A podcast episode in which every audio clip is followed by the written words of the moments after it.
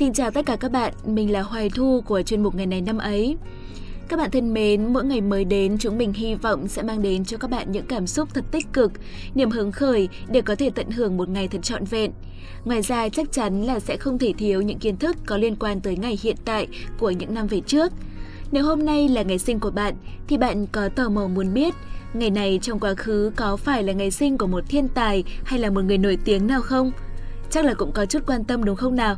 Vậy thì ngay bây giờ hãy cùng bắt đầu chương trình cùng với chúng mình nhé! Các bạn thân mến, ngày 28 tháng 3 là ngày thứ 87 trong năm, vậy là chỉ còn một vài ngày nữa thôi thì tháng 3 đã trôi qua. Tháng 3 là tháng thanh niên, cũng là tháng tôn vinh phụ nữ, vậy nên chắc chắn mọi người cũng đã có thật nhiều những kỷ niệm đẹp trong tháng 3 này đúng không nào? Hãy để những năm tháng đi vào ký ức nhưng vẫn để lại những ấn tượng tốt đẹp bằng cách tìm kiếm niềm vui mỗi ngày các bạn nhé. Hoặc là có thể tạo ra bất ngờ cho một ai đó, làm cho người khác hạnh phúc cũng chính là một cách để khiến cho bạn cảm thấy hạnh phúc. Bây giờ thì xin được gửi lời chúc mừng sinh nhật tới tất cả các bạn có sinh nhật trong ngày hôm nay, ngày 28 tháng 3. Chúc các bạn sẽ nhận được nhiều điều bất ngờ trong ngày hôm nay nhé. Chúc cho chặng đường mới của các bạn sẽ có thật nhiều niềm vui.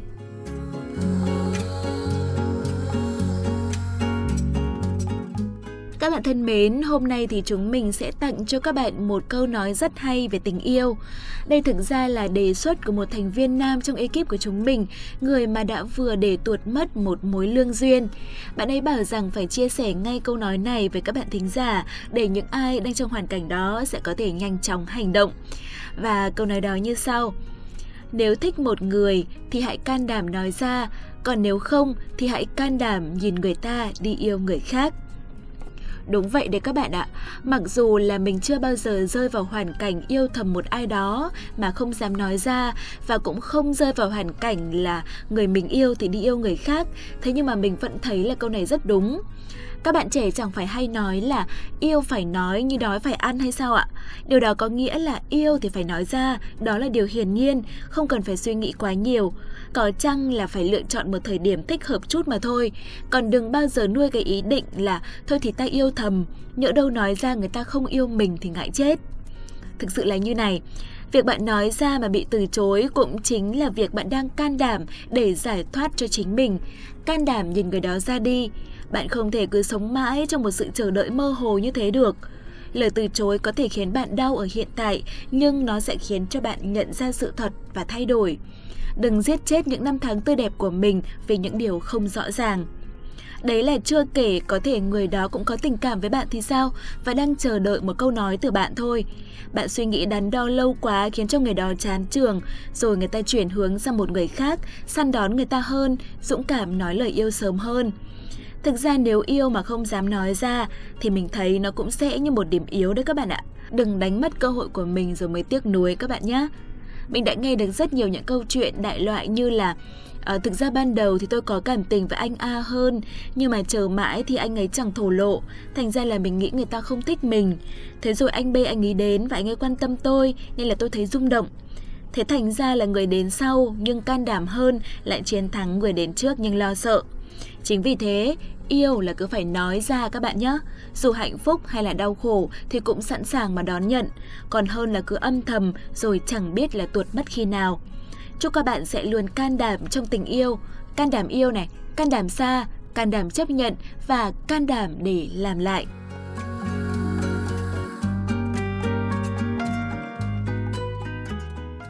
Và bây giờ sẽ là phần cuối của chương trình ngày hôm nay. Hãy cùng với Hiền Vi và Thảo Nguyên tìm hiểu những sự kiện đã xảy ra trong ngày hôm nay của những năm về trước các bạn nhé.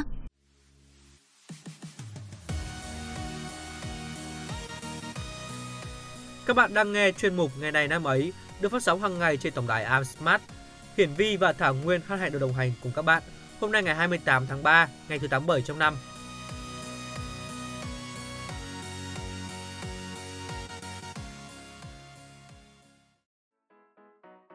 năm mới lại đến em vẫn lại bóng một mình mà đâu làm sao vì em đã có gia đình ừ, thời gian trôi qua thật là nhanh đúng vì ừ, sao lại hỏi thế Ừ thì thấy mới hôm nào còn là học sinh vui vẻ trẻ trung ừ. Thế mà bây giờ đã đến tuổi phải lấy chồng rồi ừ. hôm nay cũng biết mình già rồi đấy à?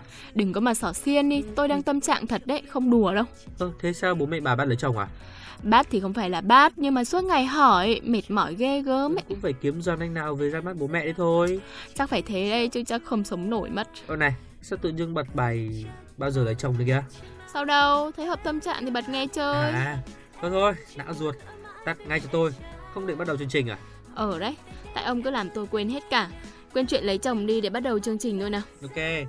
Các bạn thân mến, hôm nay không có những sự kiện tại Việt Nam nên chúng ta sẽ đến ngay với những sự kiện trên thế giới.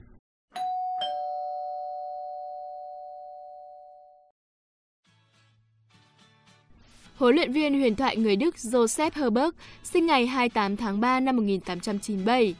Herbert có 3 lần khoác áo của đội tuyển Đức từ năm 1921 đến năm 1925, trước khi trở thành trợ lý huấn luyện viên cho tiến sĩ Ottoner năm 1932. 4 năm sau, Herbert sau đó đã thay thế cho Ottoner sau trận thua trước Na Uy tại Olympic 1936 cho tới tận năm 1964. Ông được coi là huấn luyện viên vĩ đại nhất mọi thời đại của Đức sau khi tạo nên kỳ tích tại FIFA World Cup 1954. Điều kỳ diệu ở Ben sau khi giành chiến thắng trước đội hình vàng của Hungary trong trận chung kết, khi mà Hungary vẫn còn là con ngáo ộp của bóng đá thế giới. Ông mất vì căn bệnh viêm phổi tại Mannheim ở tuổi 80. Tiếp theo sẽ là một thông tin về lĩnh vực âm nhạc. Ca sĩ kiêm nhạc sĩ nổi tiếng người Mỹ Lady Gaga sinh ngày 28 tháng 3 năm 1986.